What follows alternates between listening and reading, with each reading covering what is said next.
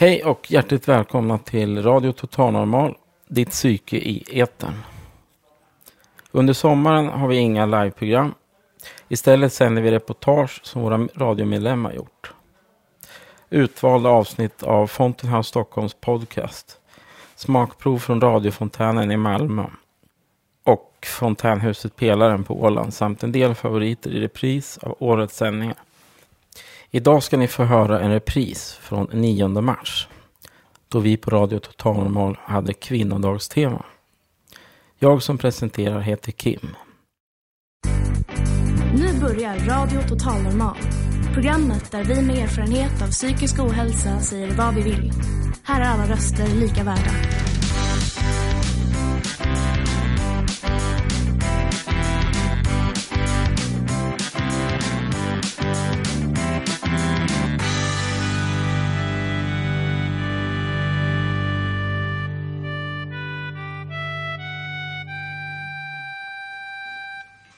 Hej och hjärtligt välkomna till Radio Total Normal, ditt psyke i etern.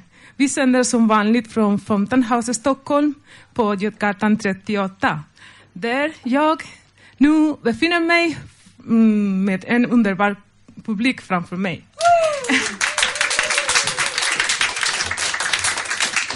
Tack. Tack. I etern hittar ni oss på 101,1 MHz i Stockholms nära radion. Eh, I dagens program har gästas, eh, gästas vi att Church of Stonewall. Eh, man skulle tro att de är en kyrka, men det är de inte. De ska berätta om sig själva och på vilket sätt de igår uppmärksammade kvinnosdagen. Vi har eh, en intressant eh, förinspelat samtal där eh, Sus eh, Stina Hammar eh, intervjuar Susan Osten om kvinnokamp och för och nu. Eh, bland annat har vi bokrecensioner, livmusik, eh, reserhyllningar och mycket, mycket mer. Så varmt välkomna, välkomna eh, till vårt program. Jag som är dagens programledare heter Jolanda Asama.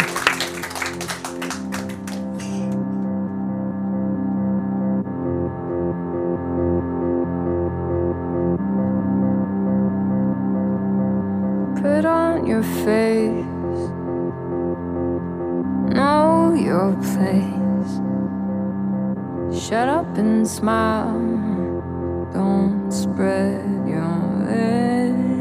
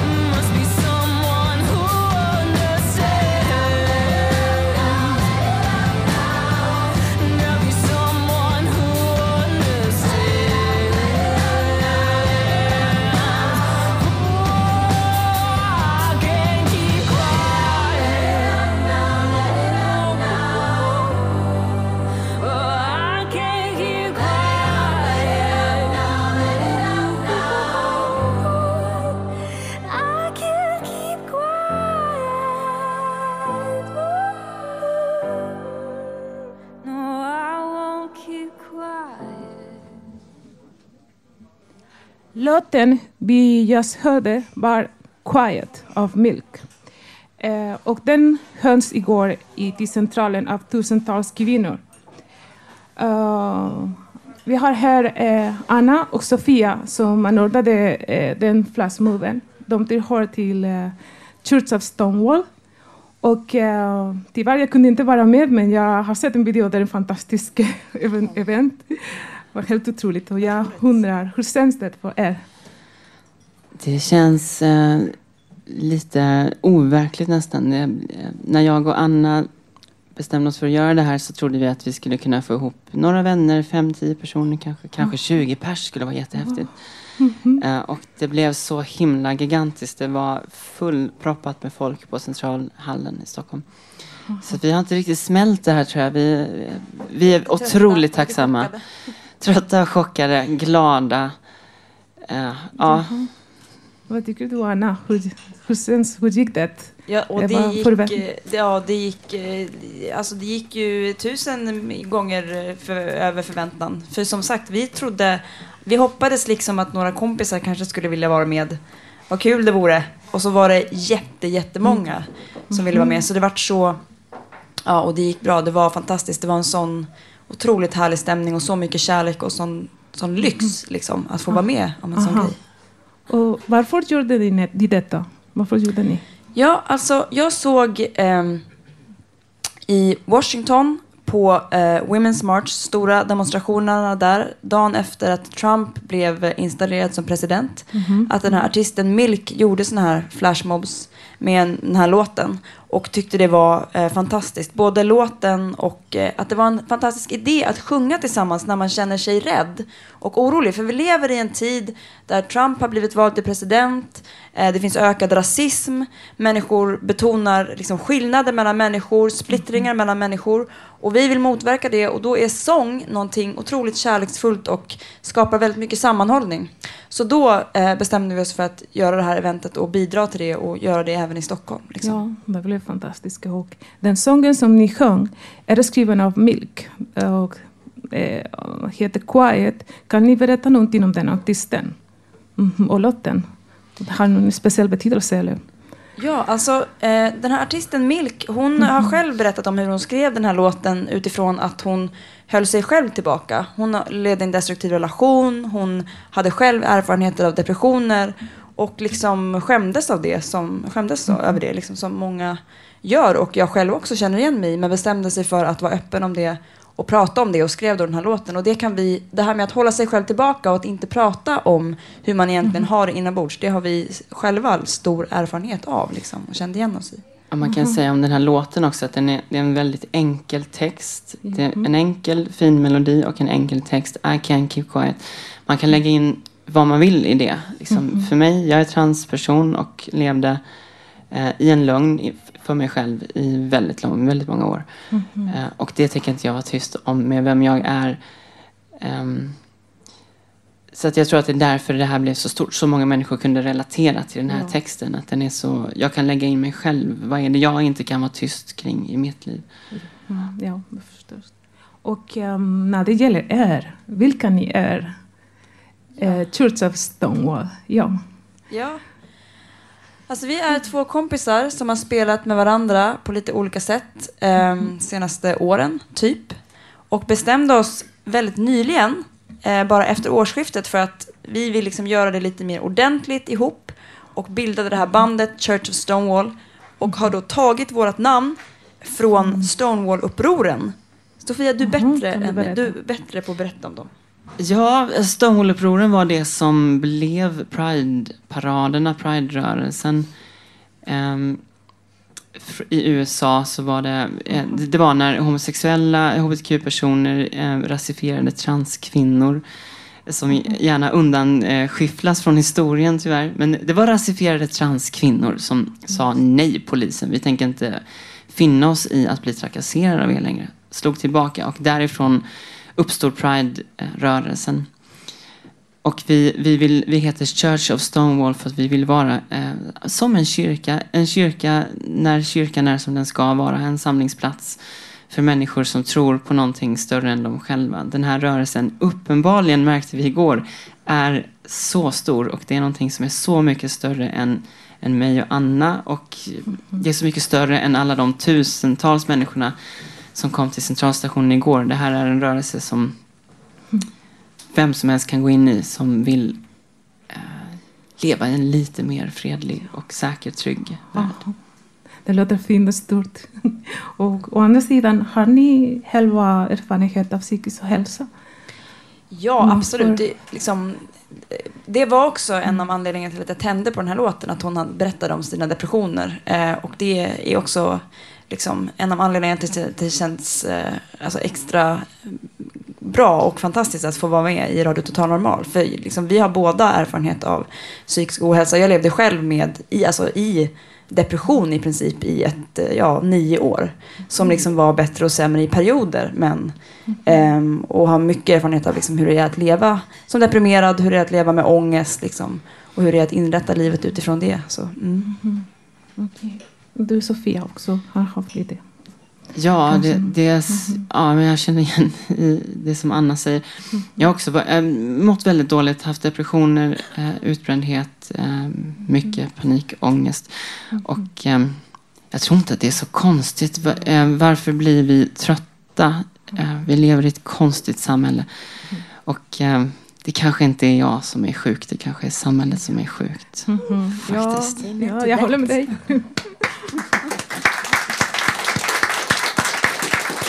Och, och, och ett, ett sätt att manifestera det för sig själv är att säga I can't keep quiet. Jag kan inte vara tyst om vem jag är. Eh, och det är inget fel på mig. Det är inget fel på mig. Okej. Jag vill tillägga någonting innan ni ska spela en, jättefin låt, tror jag. Ni ska köra en låt Sofia kan er. berätta om låten. Jag kan berätta om den här låten. Det är en låt som, som jag har skrivit som heter eh, A Reed Before the Wind. Ehm, det kommer från uttrycket A mighty oaks break before the wind but a reed bends. Stora, starka, kraftiga ekar bryts för vinden men ett vassstrå böjer sig för vinden. Och när det har mojnat så reser den sig upp igen. Så att jag ville säga någonting om att det finns så många människor som säger att du inte duger och att det är fel på dig. Och jag vill säga så här, ja, låt dem säga det. Det kommer alltid finnas människor som säger att du inte duger. Låt dem säga det, men vet att de har fel. Okej. Tack.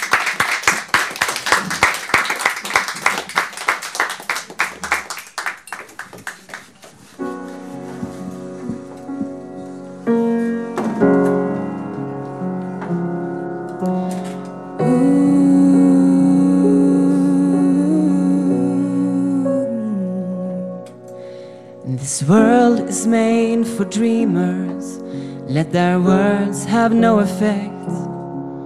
Who claim to draw the boundaries of what you can expect.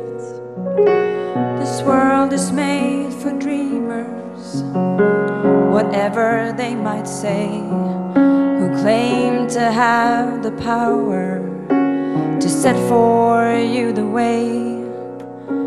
This world is made for children to grow up to become the essence of their nature, to their own path succumb. This world is made for heroes, for people just like you who choose their battles wisely and hold on to what's true.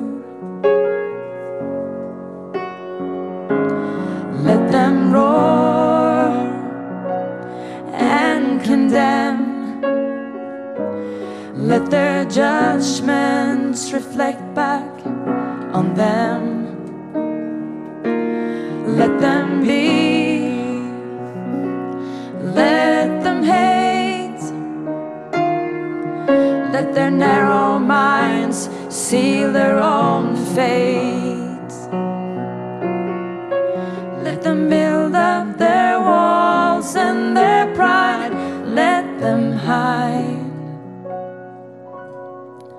Let the tears on your chin water your roots and be like a reed before the wind.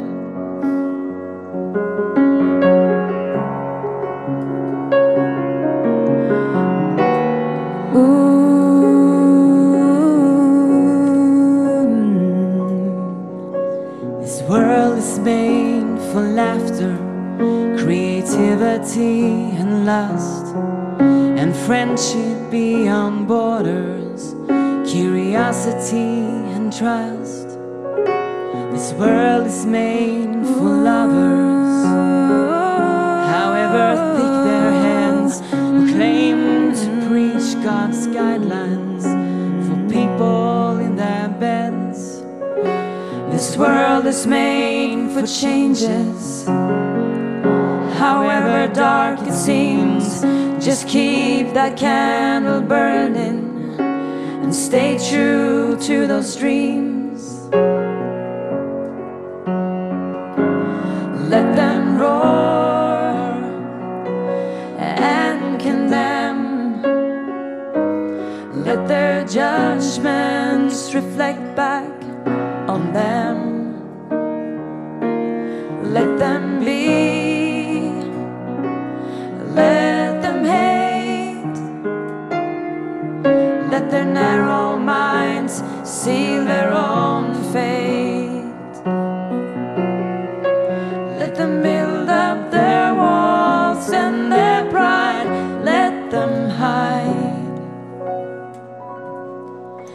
Let the tears on your chin water your roots and be like a reed before the wind.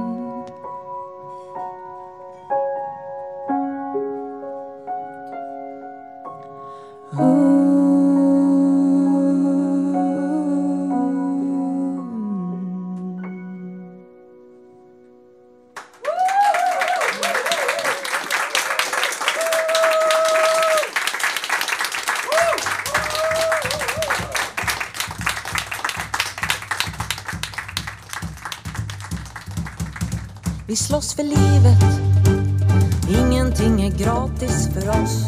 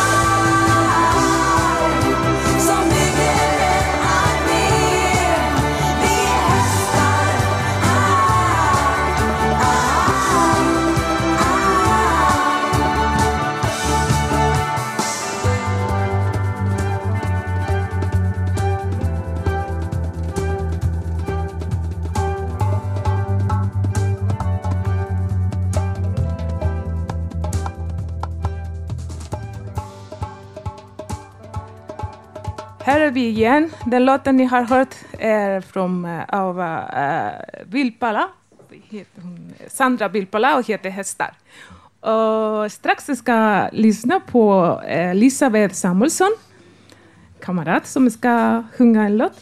Vill du presentera själv låten? Tack. Ja, tack. Det här är en låt som är både text och musik av Åsa Ginder. Och den heter Stilla ro och nära.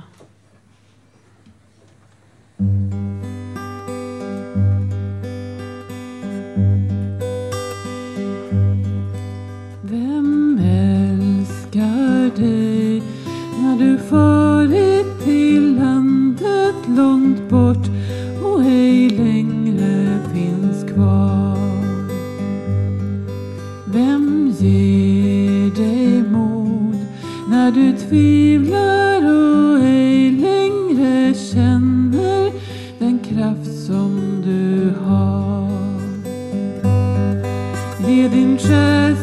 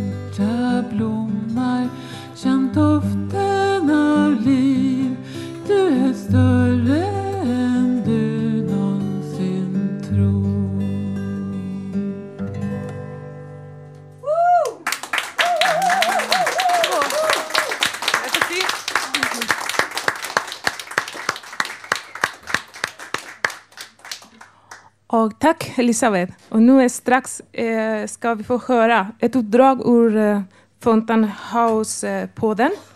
Måste våga podda om det. Där Stina Hammar eh, samtalar med Susan Olsson om kvinnors rörelsehistoria. Jag tänker mest på dig faktiskt som teater. Ja, tycker men jag har gjort, jag Ja. gjort hemskt Ja. mycket teater. Och- från jag var 19 Ja. till nu. Så att, Och sen blev du engagerad i kvinnorörelsen.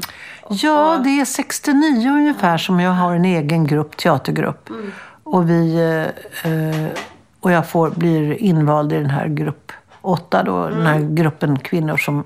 Och jag driver väldigt hårt att vi ska gå ut och göra och bli en kvinnorörelse. Mm. Och vi diskuterar då ett år hur vi ska göra det här och studiegrupper och allting. Och sen så när vi sätter in en annons tror jag vi gjorde och så bestämmer vi oss för att ha ett möte på Stadsmuseum. Så kommer det flera hundra kvinnor. Då var tiden så här mogen verkligen. Du kanske såg det här programmet med den här tennismatchen mellan två tennisstjärnor. Könskriget hette det Ja, va? jag jag rekommenderar det. den. Ja, alltså, för ja. det är mitt århundrade, där, Ja. 69. Billie Jean, hon var ju en enastående tennisspelare. Jag säger det Mm. också här för jag har spelat tennis mycket i mitt liv. Och eh, hon slog en kille som sa att jag kan slå vilken kvinnlig te- Mm. tennisspelare som helst. Och jag är en halvgammal man, hur dålig jag än är så kan jag slå vilken kvinna som helst. Och hon var då den duktiga tennisspeelerskan och så skulle hon spela mot den här gubben som var så arrogant. Alltså han var som rena Trump. Han sa sådana vulgära saker hela tiden om kvinnor. Och eh, stanna vid spisen och att du vet, eh, utmanade. Så den filmen, den, den visar på något sätt att nu var det nog. Och eh, det var en kokpunkt. Och det var det i Stockholm också. Och då diskuterade vi kvinnor, vi var inte många, diskuterade vi eh, om, om tiden var mogen att gå ut och skapa en rörelse. Men då hade jag kommit, hade varit i Paris och sett alla kravaller där och studentdemonstrationerna. Och hela Europa skakade. Och Amerika kokade. Och den där matchen hade, liksom ägde rum. Det var verkligt... Ja. Hela äh, gatorna var liksom fullt av kvinnor som, som gick i bredd och sjöng och ropade. Och detta var jag med om nu igen när jag gick marschen här i Washington. Åh, du gjorde det. Ja. Ja. Med, med alla skära stickade mössor och allting så. Jag var tvungen att, att känna på pulsen. Alltså när Trump vann så, så tänkte jag att vi måste göra någonting. Och då var det miljoner på gatorna. Häftigt. Häftigt. Så någonting sånt. Så, så, så avgörande var det att nu måste vi göra någonting.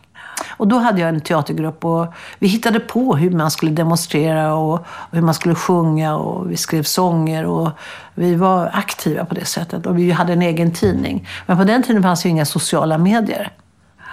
Ja, nej, det känns ju som att det är inte någon spikrak linje mot eh, kvinnors, eh, det här med jämställdhet. Och, ja, utan det går fram och tillbaka hela tiden. Men jag tror att det är ja. viktigt att se på vår tid som man kan inte ta tillbaka kvinnornas rättigheter. Man kan försvåra och det kan så, men man kan ju inte gå tillbaka. Nej. Nu finns ju lagar i USA till exempel. Eh, rätten att... Eh, de skrev ju in i konstitutionen, det var väldigt rörande i det där programmet att se att de stora demonstrationerna ledde någonstans. Så att de hade rätten till abort och de hade rätten till samma betalning för samma arbete. Sen har vi kvar de här problemen att många kvinnor är i lågbetalda yrken och män är på andra ställen. Vi har kvar en massa problem. Men det är några rättigheter som är inskrivna som man inte kan backa på. Nu kommer en sån som Trump. Han kan ju försöka att stoppa aborträtten men det kan han inte stoppa i alla lagar. Så att vi får väl se. Jag tror att eh, eh, det är bra att se det som att vi har tagit vissa kliv. Det går inte att neka till det. Men vi ligger flera tusen år efter mäns eh, maktpositioner. Sen är det många män som är väldigt svaga och upplever det som att det är bara starka kvinnosakskvinnor som har tagit för sig och själva ligger de i arbetslöshet eller eh, utan någon som helst eh, känsla av ha någon makt och inflytande. Jag, vet- jag känner ju en, minst en man som tycker att va- varför gnäller Ebba Witt-Brattström för? Själv tyckte han inte att han hade någon makt. Alltså som har svårt att se det där. Vad talar vi om? Vi verkar ju kunna prata för oss och det verkar inte vara synd om oss och det är det ju inte heller. De här kvinnorna som var vi då, vi var ju akademiker. Och vi kunde tala för oss. ja. Men vi hade också lärt oss i skolan att vi var lika mycket värda som män. Och det upptäckte vi att det var vi inte. Så att vi var ju rasande. Förbannade. Ja. Men sen är det ju så att det är så många andra grupper i samhället som också är svaga. Så att rättvisa måste gälla för alla. Så att jag tycker att det, var, det sades fint i den där filmen om Billie Jean, tennisstjärnan. Hon var ju väldigt feminist. Det sades väldigt fint att rasismen och sexismen hänger ihop. För det var ju mycket de svartas befrielsekamp som inspirerade mig. Mm. Det var de som gick före, Ja, just det. Det före var ju kvinnorörelsen. en, en väldigt, eh, vad ska man säga, turbulent era där med Oh, både ja. kvinnorörelsen och de svartas. De svarta det var väldigt, först. Ja, För det var ju ja, rena slaveriet. Och då kunde ju kvinnor också jämföra sig med att ska man vara född underordnad? Det är ju som att ha fel hudfärg då. Ja, visst. När, vi, när vi skrev den här pjäsen Flick, Jösses flickor, befrielsen är nära. Då var det skämt. Men vi trodde nog att det skulle gå lite fortare. Och eh, kvinnokampen är inte slut, men om ni vill eh, höra på eh, hela samtalet kan ni alltså gå in på Fountain House Stockholms hemsida och hitta på den där. Och eh, nu har vi Hasse och Jocke som ska underhålla oss med en, fin, en till fin låt som heter Imagine. Just det. Hur många av oss har drömt eh, en sån värld? Varsågod. Yes, I will sing the song Imagine and I dedicate it to Yoko Ono.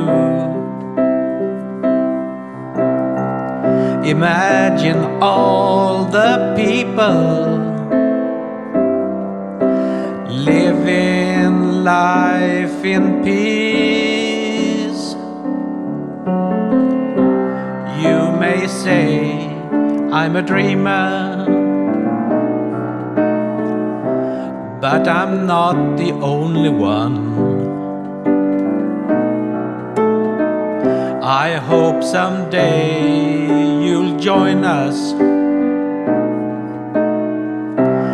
And the world would be as one.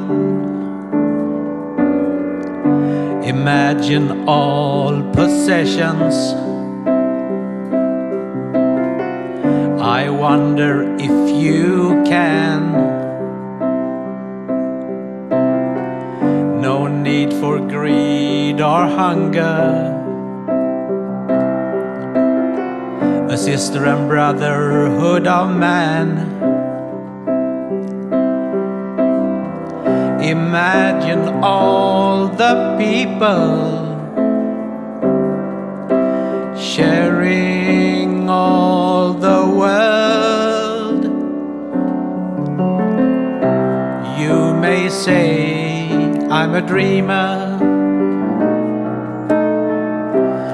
but I'm not the only one.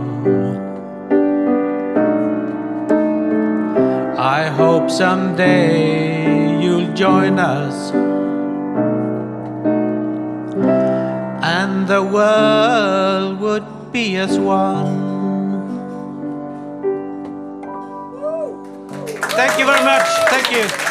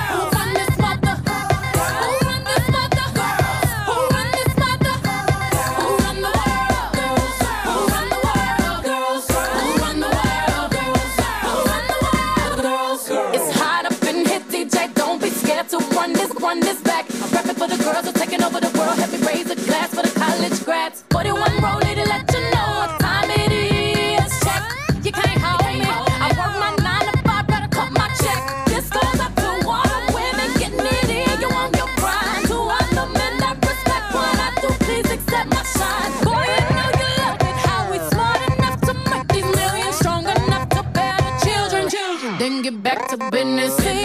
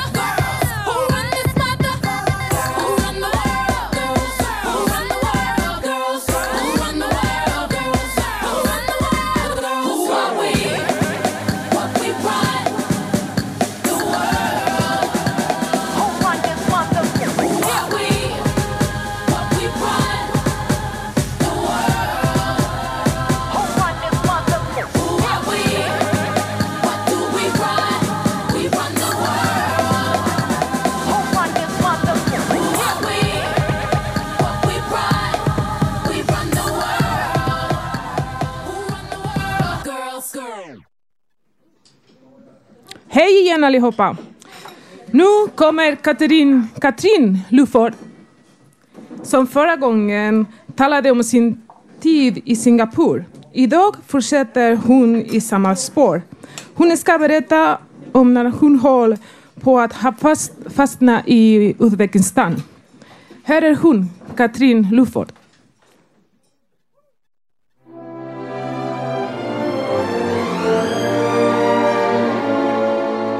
Ja, hej! Katrin här och välkommen till mina minuter.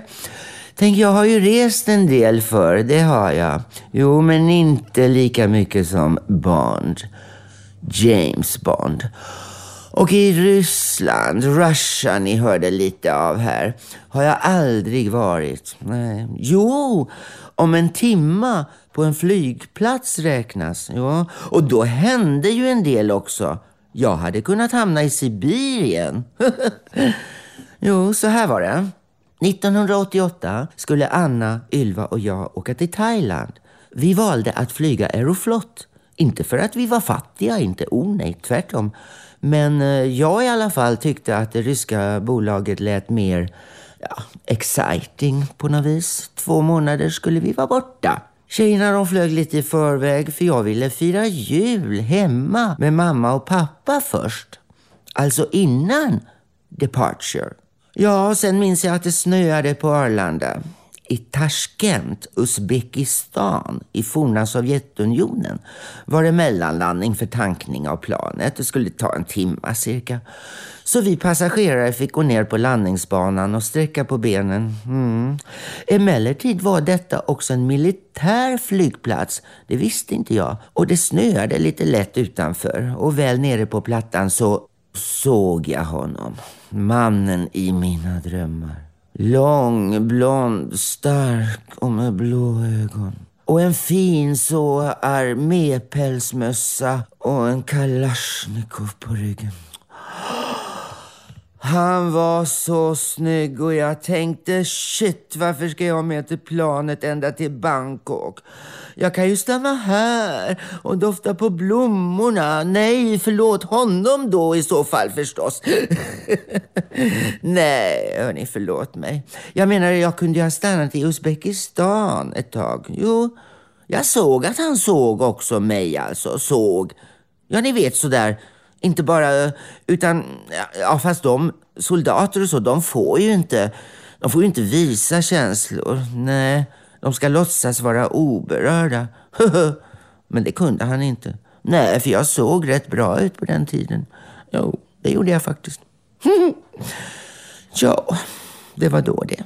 Fast när han då sen där då jag såg min kamera sa han Stop, no photo, this forbidden airport. Aha. Jag hörde ju vad han sa men det brydde jag mig inte om. Detta var ju 88 och min lilla kamera jag då hade den hade ju en sån där blixt ni vet man satte på ovanpå. Ja, kameran alltså. Mm. Som lyste upp där i den, eh, ja, ryska, klara, kalla vinternatten. Jag kände mig faktiskt nästan lite som om jag var med i filmen Dr. Chivago. Joho! Det är sant. Men sen tänkte jag också, detta foto ska jag visa Anna och Ylva när jag kommer fram. Men nej, då kom en jeep farandes och de tog mig och föste in mig i något rum. Förhörsledaren var en kvinna. Hon tittade på mig strängt och efter att de ganska bryskt tog kameran ifrån mig där så, så sa hon What you shall have this eh, for eh, photo for?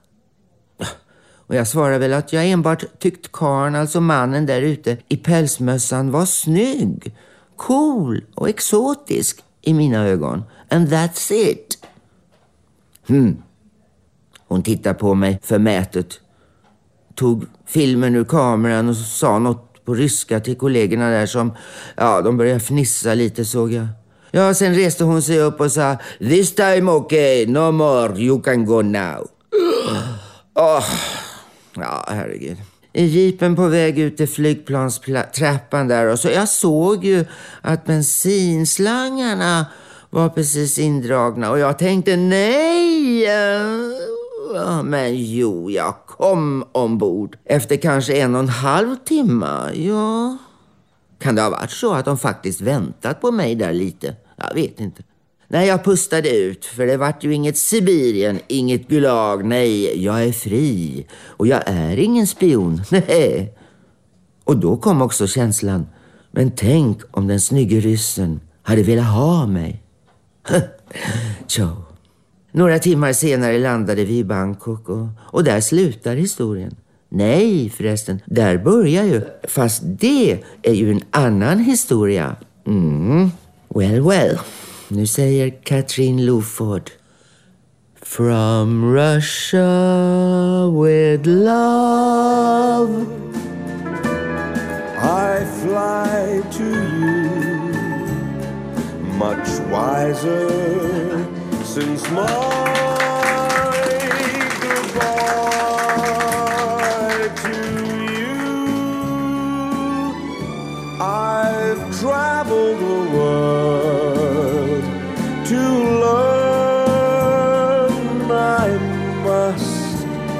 return from Russia with love.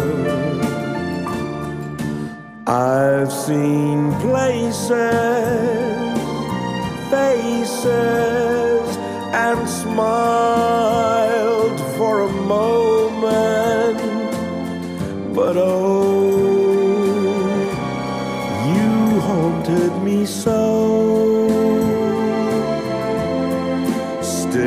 My tongue tied young bride would not let my love for you show. In case you'd say no to Russia, I flew. There and then, I suddenly knew you'd care again. My running around is through. I fly to Russia with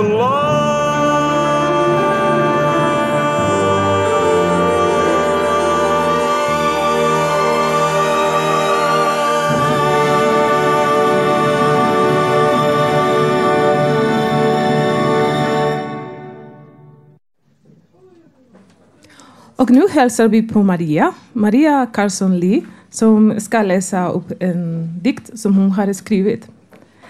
Uh, vill du berätta lite, hur kom det sig att du skrev den dikten? Ja, det var i slutet av, november, av eh, 80-talet. Och eh, jag kunde inte sova en natt. Jag hade svårt att somna. Jag satte mig upp i sängen och, eh, och så kom tankarna och orden. Och orden kom på engelska. Och så jag skyndade mig att hämta ett papper, penna och började skriva ner på en gång innan jag skulle glömma. Aha. Okej, då om du är snäll. Tack. Ja. Varsågod. Kan Tack. du läsa till oss? How I wonder about the world. Yesterday I have friends around me, but today no one calls. Just the silence gets around me everywhere I go. Who am I? What did I do? What's gone wrong?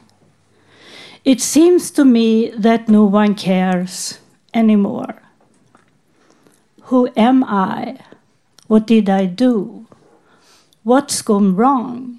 It seems to me that no one cares anymore. There is now only loneliness which reaches more and more.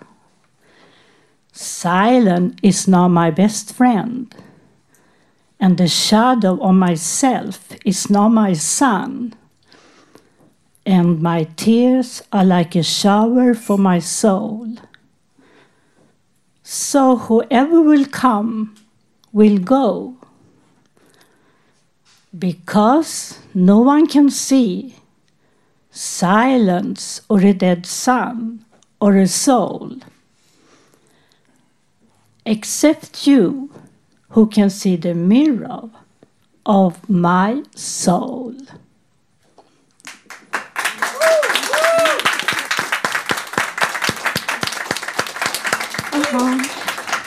Tack Maria. Det var jättevackert och sorgligt samtidigt.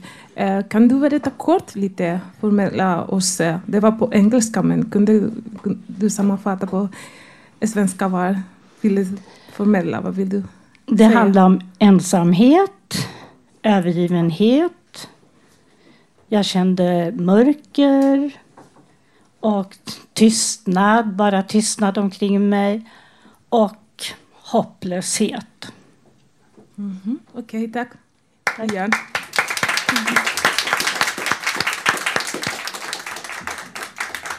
Och nu ska ni alla lyssna på en förinspelad eh, inslag, eller rättare sagt en låt som var vår deltagare Uni K. Harm har skickat.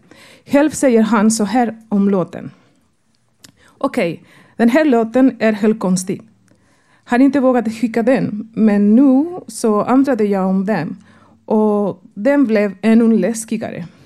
Det grundar sig på ett uttalande som jag gjorde 2006, irriterat på den kortsynta rasismen.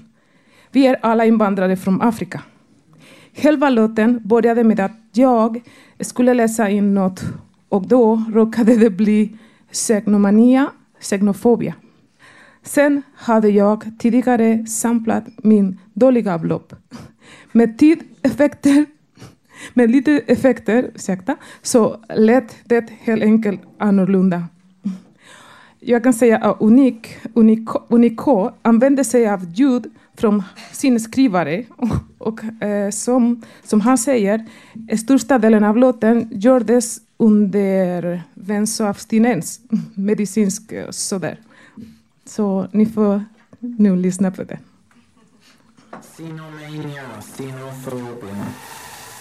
Vi är alla invandrare från Etiopien.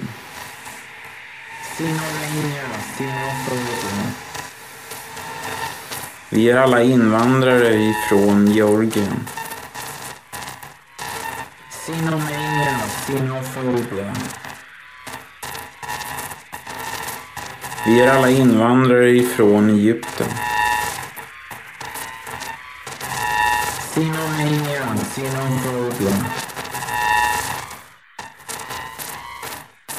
Vi är alla invandrare ifrån Brasilien.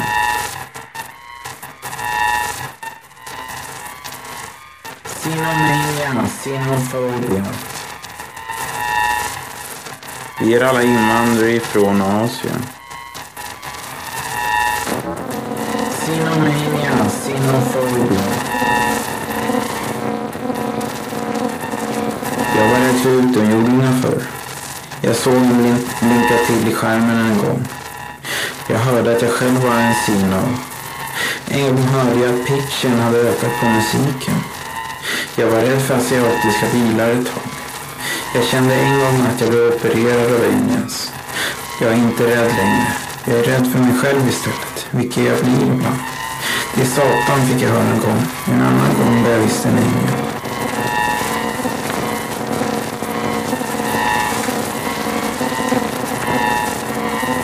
Sinomania, sinophobia.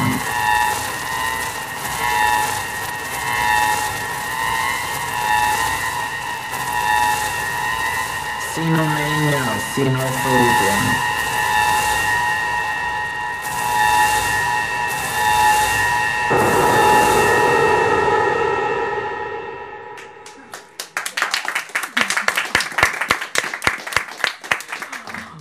Okej, och just nu efter den psykedeliska upplevelse eh, kan vi, ska vi lyssna på Sari. Eh, Sari ska sjunga en av sina favorita gamla låtar. Och um, det heter Lady från Wayne Wade. Och uh, vill, vill fråga dig varför den här låten? Jag har gamla goda minnen för 30 år sedan när jag var i 20-årsåldern till lite sådana här roliga gamla reggae-låtar när jag hade roligt för 30 år sedan. Aha, okej. Då vi ska njuta med det. Tack. Okej. Varsågod.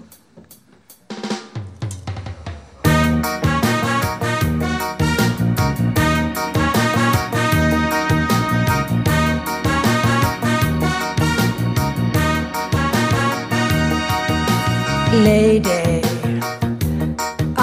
your knight in shining armor and I love you. You have made me what I am and I'm yours.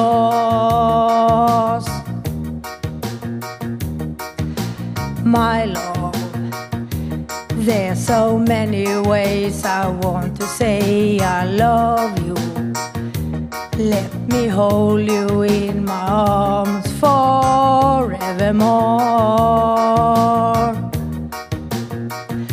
You have gone and made me such a fool. I'm so lost in your love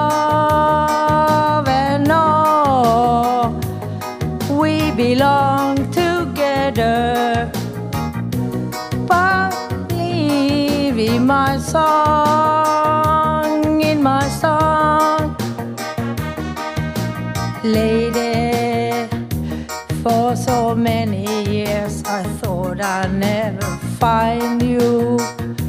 You have come into my life and changed me more. Forever, let me wait to see you each and every morning. Let me hear you whisper something in my ear.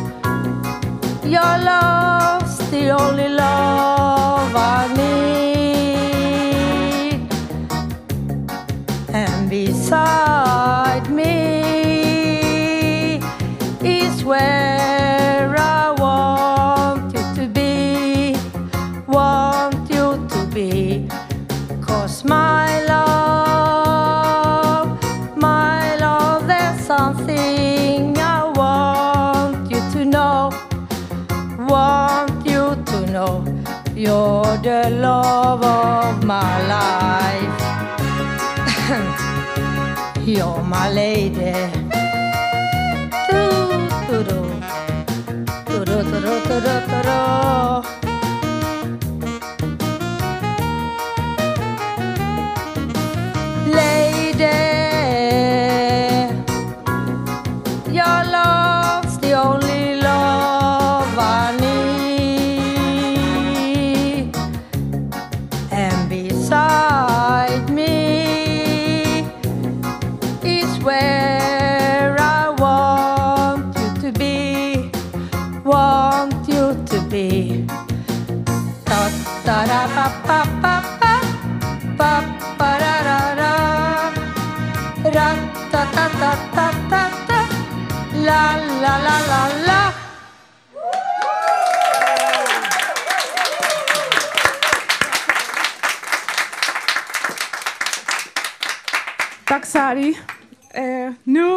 Av vår radiodeltagare Ann-Sofie har läst en bok, De ofrivilliga pensionärerna, och, eh, av Marianne Rudström och eh, har samlat lite intryck och tankar om, om, och som hon vill delta med sig av till oss. Så varsågod, vi spelar. Detta är lite samlade intryck ifrån boken Passé, de frivilliga pensionärerna av Marianne Rundström. Lekande lätt talar Marianne i sin bok om pensionering och om att åldras. Hon har fångat frågan om att åldras på ett uttrycksfullt sätt. Vi ser dem i tv och tror nog att de är yngre. Vi vet ju inte deras ålder. Elderism kallar hon det för när man är förbrukad runt 65. Det är ju vårt svenska system. Mycket kapacitet finns kvar och hon tycker att vi borde höja pensionsåldern i Sverige. Den uppfattningen delas också av en del svenska politiker. Vi är styrda av pensionslagstiftningen, möjlighet att fortsätta till 67 men därefter är det slut för många. Väldigt många slutar vid 65 och det frågasätts inte. De flesta mår ju bra av att arbeta. Det är viktigt för oss människor, det är hälsobringande. Åldersprocessen går snabbare om man slutar jobba oavsett om det sker frivilligt eller inte. Vedertaget är att pensionsåldern är 65 men det borde gå att fortsätta därefter. De flesta är pigga till 80-årsåldern och många blir inte gamla förrän 90. Boken hör till en av de bättre jag har läst. Hon skriver både roande, intressant och lärorikt. Det är gripande, samtidigt roande. Man vill läsa mer. Genom sitt yrke träffar hon mycket inflytelserika människor. Barbro Westerholm har blivit intervjuad. Hon sitter vid 83 års ålder kvar i riksdagen. Hennes kamp om att få jobba till 75 startade redan på 70-talet. Barbro är en sann liberal. Människors lika värde är en grundpelare i existensen för henne. Då kan inte åldern sortera ut henne. Åldersrika människor är snarare närande än tärande. Men att föråldrande regler och myter reser hinder och bidrar till en utbredd elderism. Det är ont om forskning kring elderism och kanske är det tecken på att frågan inte uppfattas så viktig. Göteborgs universitet har sysslat med frågor om detta. Den spridda uppfattningen om Sverige som ett åldersfixerat land är att åldern är extra laddat. Fixering vid ålder stöter vi på dagligdags. Åldersfixering finns.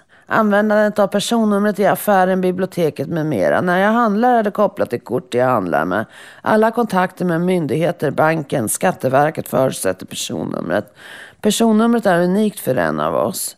Jag vill leva, jag vill dö i Norden. Ska det verkligen vara minst attraktivt att bli äldre i Norden för de som vill fortsätta arbeta? Det framkommer också att det är arbetsgivaren som många gånger förklarar de äldre som mindre viktiga. Att genomgå en sådan process i arbetslivet är ingen lustig situation. Vara efterfrågad och ha kompetens, gå i gamla hjulspår är vad man vill och det är kännbart när man inte blir lika attraktiv. Åldersdiskrimineringen kommer ofta smygande. Arbetskamraterna och omgivningen märker inte något. Att bara jobba för att tjäna pengar blir sekundärt. är kanske inte det hela. Det finns människor som fasar för pensionsutbetalningarna. Begreppet fattigpensionär hörs ibland. Att bli pensionerad innebär ett avbräck för många.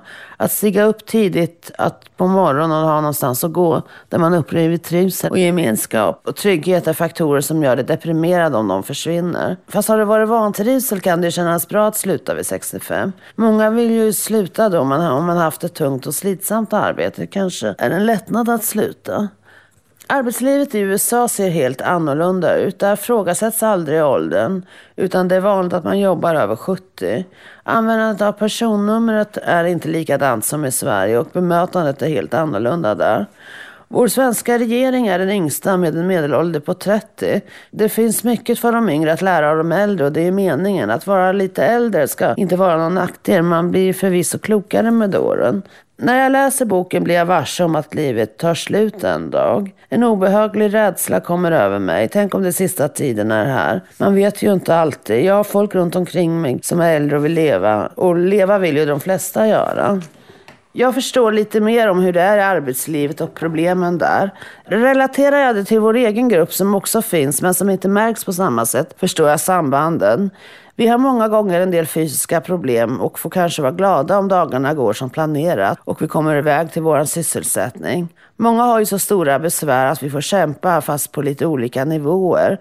Det är bra att känna till vilka rättigheter vi har. Vad som är gemensamt för de flesta av oss är att det finns ställen att vara på och uppleva en gemenskap tillsammans med andra. Tack. Ann-Sofie?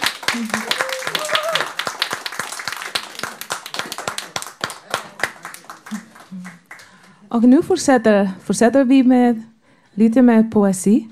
Har vi med oss eh, Cecilia som Ja. ska läsa. Varsågod. Ja, jag ska läsa en dikt här av, som jag inte känner igen själv, men av Karin Boye. Tycker om henne mycket. Och den heter, det är från diktsamlingen heter För skull.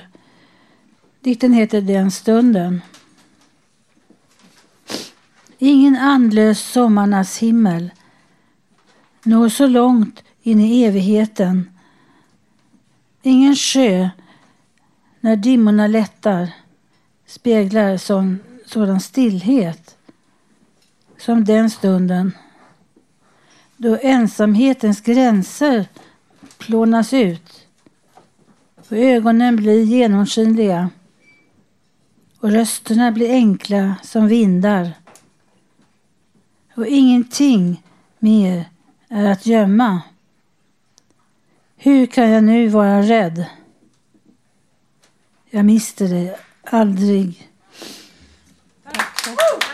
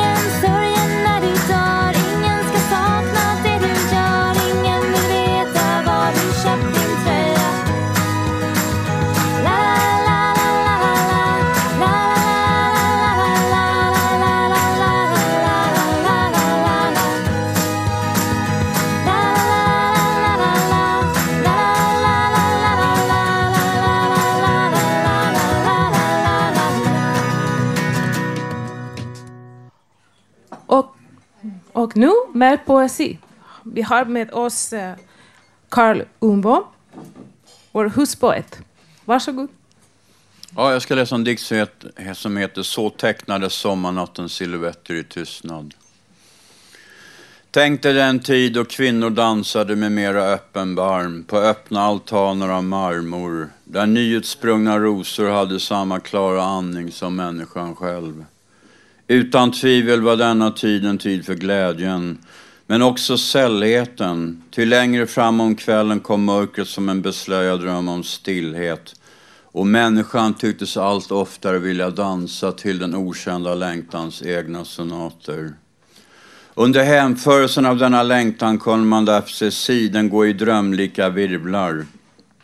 Under en stjärnbeströdd himmel som någonstans tycktes som tecknad av gudomligheten själv. Ty överallt hade denna skönhet fördjupat människornas samtal.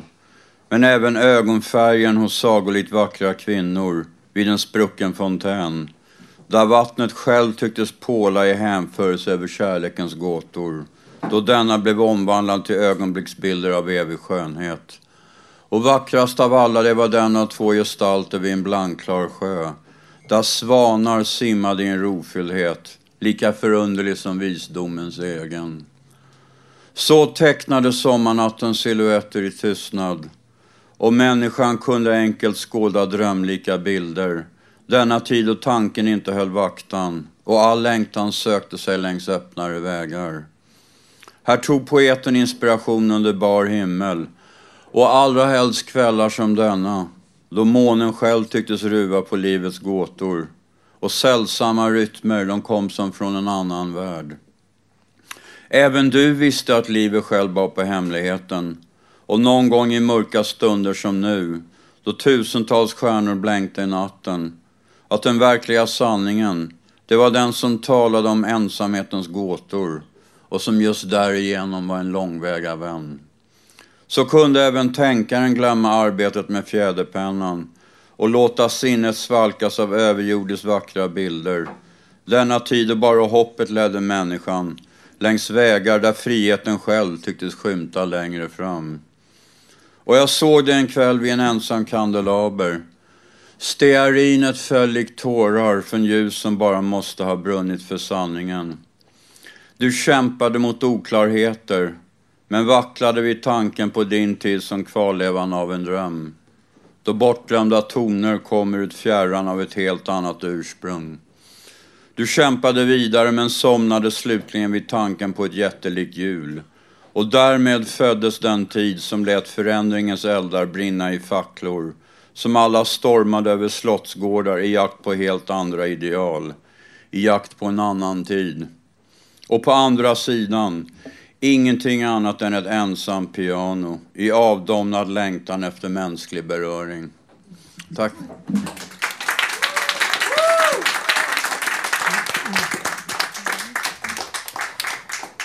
Och strax vår flygande rapporter, Janne Holbring som har varit ute på gatorna och intervjuat, frågat folk om psykisk hälsa. Får jag fråga en sak? Eh, vad tycker vi ska göra med... Det är så mycket orättvisor här i Stockholm. Massa fattiga människor, tiggar, de har ingen mat, ingenstans att bo. Hur ska vi, göra för, hur ska vi råda bot på allt det här? Fattigdomen här? Ja, ni ska försöka hjälpa alla så att eh, alla ska ha råd med mat, lägenheter, allt möjligt bara. Eh, jag tycker väl att, alltså på något sätt, det är en väldigt svår sak, sak, men jag, jag tror det handlar väldigt mycket om att vi eh, i allmänhet inte har ett strukturerat samhälle helt enkelt. Och jag tror det mest effektiva är om vi kan ta saker i akt liksom och faktiskt komma på, fram med lösningar istället för att bara skylla ifrån oss. Jag är på väg ner till bokhandeln. Jag ska köpa en bok med Des av Desmond Tutu och Nelson Mandela som har skrivit om hur kan vi finna glädjen även i ett svårt liv. Ja, det, det är hemskt. Det är, va, va, jag vet inte vad jag ska säga riktigt. Jag kommer själv från en ganska fattig uppväxt här i Stockholm. Eh, så att, eh, jag vet inte, man vet knappt var man ska börja. Om, eh, om, man själv, om man försöker ta sitt egna ansvar och sen se till att gå och rösta. Det är vad jag försöker göra. Kan jag ta mitt ansvar genom att hjälpa till så gör jag jättegärna det. Så att jag lever ju lite som jag lär, hoppas jag. Eh, men jag, jag, jag förstår ju också samtidigt att jag, jag, har inte, jag har inte de medlen för att kunna påverka tillräckligt många människor. Så att eh, tyvärr så är det väldigt många som tänker på sig själv först. Jag jobbar med strukturförändringar kanske, utbildning. Jag tror som eh, Hans Roslings son sa nyligen att eh, folkbildning är, är det enda liksom, vaccinet mot eh, sådana här saker. Det är nästan typ samtalsämne som vi just nu. Hur, hur ska vi få bort alla orättvisor? Eh, alltså det är väldigt svårt känner jag. Med tanke på, som jag sa tidigare, liksom, liksom ens egen så här, självintresse. Liksom, så här, det, man, alltså det mål som man har med livet helt enkelt. För många strävar efter antingen pengar eller typ så här, om det är någon sorts världsledare, makt så, och re- olika slags resurser som jag sa tidigare. Du vet vad du menar. Ja, exakt. Så Ja, orättvisan enligt mig kommer fortfarande finnas kvar om inte fler är villiga att ta det här steget av att dela med sig av den här medkänslan, visa upp den här medkänslan av att ett sånt här, en sån förändring måste ske. Och för att vara helt ärlig så om vi tänker så här, ja, med sånt så här stort perspektiv så kommer det ta en hel del tid innan en sån ja, förändring sker.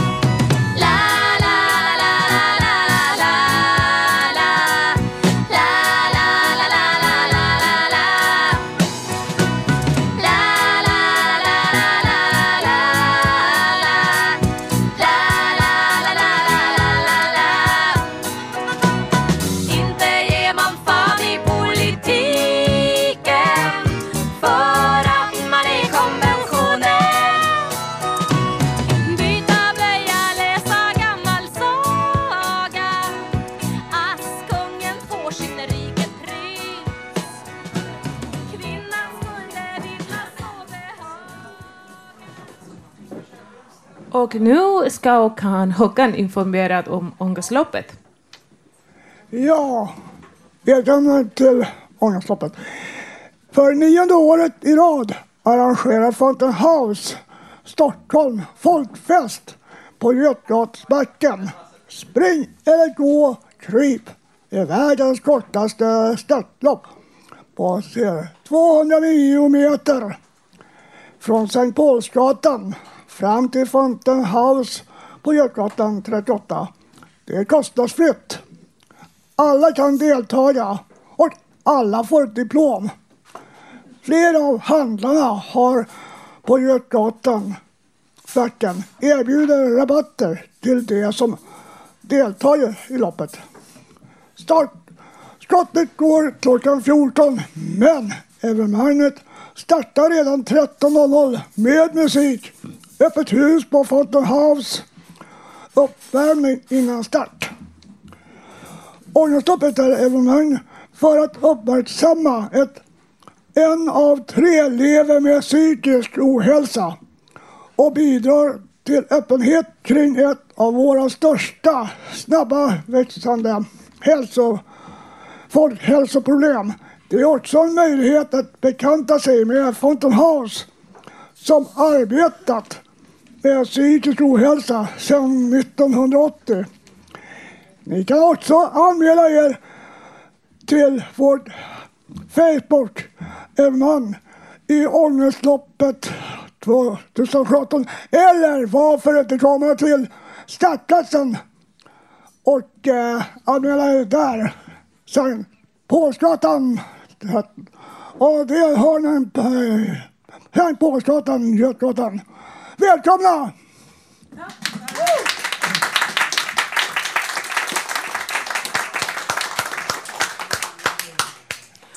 Och vi har kommit eh, till slutet av dagens program.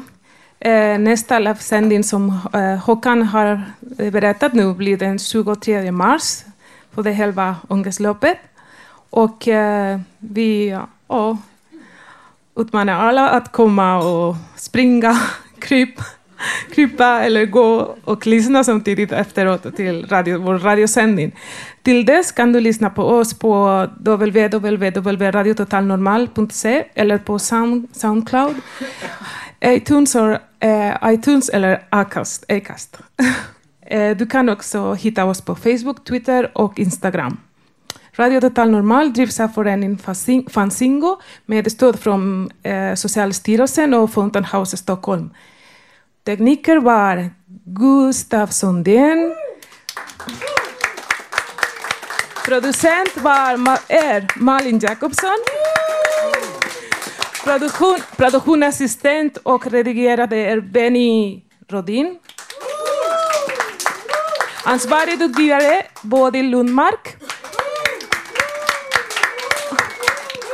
Musiken i programmet har valts av redaktionen och eh, jag som är dagens program, programledare heter Jolanda Sama. Tack för att ni lyssnade!